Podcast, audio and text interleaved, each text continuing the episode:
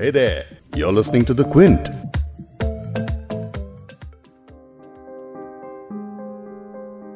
हम अपनी जान के दुश्मन को अपनी जान कहते हैं। हम अपनी जान के दुश्मन को अपनी जान कहते हैं। हम अपनी जान के दुश्मन को अपनी जान कहते हैं। मोहब्बत की इसी मिट्टी को हिंदुस्तान कहते हैं। हम अपनी जान के दुश्मन को हम अपनी जान के दुश्मन को अपनी जान कहते हैं। हम अपनी जान के दुश्मन को अपनी जान कहते हैं। मोहब्बत की इसी मिट्टी को हिंदुस्तान कहते हैं। इसी मिट्टी को हिंदुस्तान कहते हैं। सब जो ये दीवार का सुराख है साजिश का हिस्सा है। मोहब्बत की इसी मिट्टी को हिंदुस्तान कहते हैं, जो ये दीवार का सुराख है, साजिश का हिस्सा है, मगर हम इसको अपने घर का रोशनदान कहते हैं।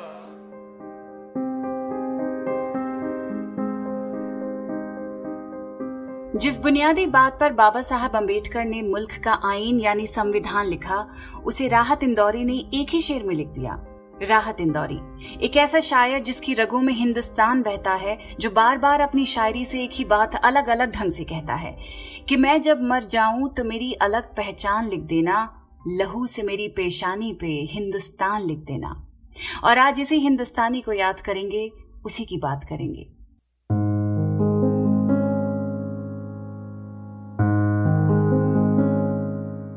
द क्विंट क्विंट हिंदी पर आप सुन रहे हैं उर्दू नामा, मैं हूँ फबीहा सैयद। और ये खास एपिसोड आज हम डेडिकेट कर रहे हैं उर्दू के शायर राहत इंदौरी को, जिनका कोविड इन्फेक्शन की वजह से 11 अगस्त को 70 साल की उम्र में इंदौर के एक हॉस्पिटल में इंतकाल हो गया। आज की तारीख में हिंदुस्तान के सबसे मशहूर शायरों में उनका शुमार होता है, जिन्हें उर्दू मुशायरों की रूह कहा जाता है और जो अपनी बेबाक शायरी से आपस में बांटने वाले पॉलिटिशियंस की आँखों में आँखें डाल के ये कहने का जिगरा रखते थे कि किसी के बाप का हिंदुस्तान थोड़ी है। अगर खिलाफ है होने दो, जान थोड़ी है, ये सब धुआँ है, कोई आसमान थोड़ी है। लगेगी आग तो आएँगे घर कई जद में। लगेगी आग तो आएँगे घर कई जद में। यहाँ पे सिर्फ़ हमारा मकान थोड़ी है। मैं जानता हूँ कि दुश्मन भी कम नहीं लेकिन, मैं जानता हूँ कि दुश्मन भी कम नहीं लेकिन, हमारी तरह हथेली पे जान थोड़ी है। हमारे मुँह से जो निकले वही सदाकत है। हमारे मुँह से जो निकले वही सदाकत है। हमारे मुँह में तुम्हारी जबान थोड़ी है। जो आज साहिबे मसनद हैं, कल नहीं होंगे। जो आज साहिब मसनद हैं, कल नहीं होंगे, किराएदार हैं, जाती मकान थोड़ी है। सभी का खून है शामिल यहाँ की मिट्टी में। जो भूल गया है कि हिंदुस्तान का मतलब क्या है, उसे ये शेर सुनाया जाए और बार बार सुनाया जाए। सभी का खून है शामिल यहाँ की मिट्टी में, किसी के बाप का हिंदुस्तान थोड़ी है।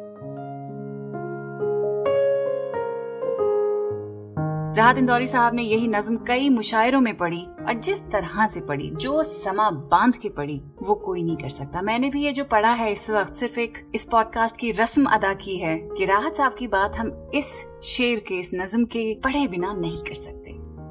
राहत इंदौरी की पैदाइश थी पहली जनवरी 1950 की। और जब वो पैदा हुए तो उनका नाम राहत कुरैशी रखा गया।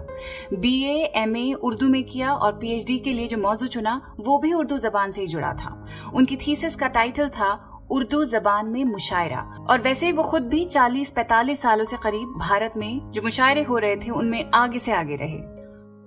और कुमार विश्वास जो उनके करीबी थे उन्होंने तो अपने दोस्त इंदौरी साहब के बारे में आ, कुछ ऐसा कहा है कि राहत इंदौरी साहब तीन फील्ड्स में माहिर हैं। पहला बतौर एकेडमिक दूसरा ऐसा शायर जिसकी लाइव परफॉर्मेंसेस की काफ़ी चर्चा होती रहती है। कोई पसंद करता है, कोई पसंद नहीं करता। और तीसरी फ़ील्ड है बतौर शायर आज़म, जो इंटरनेशनली पसंद किए जाते हैं, जिनके शायदाई आपको हिंदुस्तान के बाहर भी मिल जाएँगे। राहत इंदौरी की शायरी में अगर हुबुल वतनी दिखेगी, अगर एक ऐसा जज्बा दिखेगा जो बार बार अपने हिंदुस्तान, अपने मुल्क, अपनी मट्टी की तरफ़ झुका चला जाता है तो दूसरी तरफ़ उनकी शायरी में एक ऐसा जज्बा दिखेगा जो टूटे हुए दिल को एकदम से जोड़ के रख दे, जो हौसला बढ़ाए और पस्त हिम्मत को दोबारा से ठीक कर दे। मसलन ये।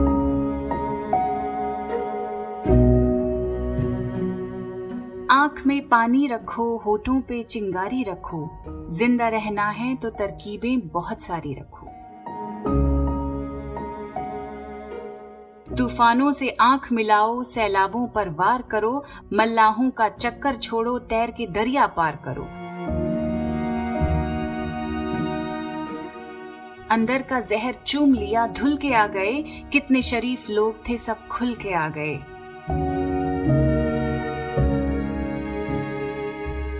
न हम सफ़र, न किसी हम नशी से निकलेगा। हमारे पाँव का कांटा हम ही से निकलेगा। मेरी ख्वाहिश है कि आँगन में ना दीवार उठे, मेरे भाई, मेरे हिस्से की जमी तू रख ले। आते आते ऐसा लगता है कि ज़रूर उन्हीं चीज़ों के बारे में बात हो रही है, जिनको हम अखबारों में और टीवी चैनल्स पर आए दिन पढ़ते रहते हैं। राहत इंदौरी की शायरी के बारे में ये नहीं कहा जा सकता कि ये सिर्फ़ और सिर्फ़ शायरी है। ये एक बहुत ही स्ट्रॉन्ग पॉलिटिकल कमेंट्री है। जावेद अख्तर ने राहत इंदौरी के लिए एक बार कहा था कि वो हिंदुस्तान के लिए वो हैं जो हबीब जालिब पाकिस्तान के लिए रहे। पाकिस्तान में जब जनरल अयूब खान ने अपने ही बनाए नए आइन के तहत पाकिस्तान में मार्शल लॉ मुसलत किया था, तब उसके रिस्पांस में जालिब की लिखी नज्म दस्तूर बहुत मशहूर हुई थी। उसकी आइकॉनिक लाइन मैं नहीं मानता, मैं नहीं मानता। आज भी प्रोटेस्ट का एक मशहूर नारा बन के गूंजती रहती है।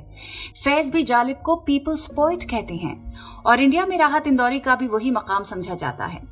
मैं जब मर जाऊँ तो मेरी अलग पहचान लिख देना। मैं जब मर जाऊँ तो मेरी अलग पहचान लिख देना। लहू से मेरी पेशानी पे हिंदुस्तान लिख देना जिंदाबाद।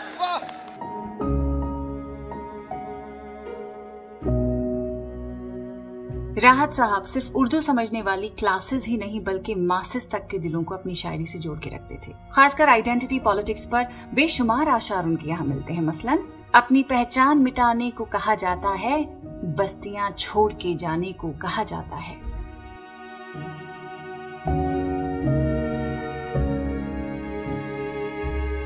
अपने हाकिम की फकीरी पे तरस आता है, जो गरीबों से पसीने की कमाई मांगे।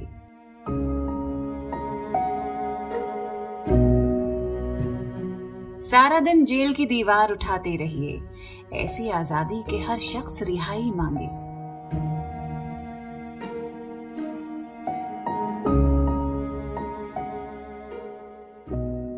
शायर का काम होता है कि अपने आसपास के समाज को अपने अंदर जज्ब कर ले और फिर दिल की गहराइयों से जो निकले, उसे सियाही में डुबोकर कागज़ पे तरतीब दे दे। राहत इंदौरी हमारे बीच नहीं रहे।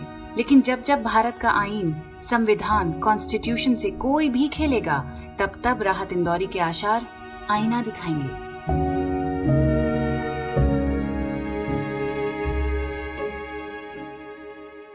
लगेगी आग तो आएँगे घर के ही जद में यहाँ पर सिर्फ़ हमारा मकान थोड़ी है।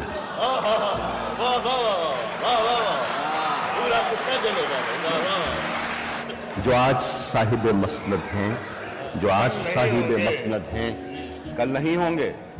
जो आज साहिब मसनद है, कल नहीं होंगे। किराएदार हैं जाती मकान थोड़ी है, सभी का खून है शामिल। यहाँ की मिट्टी में किसी के बाप का हिंदुस्तान थोड़ी है।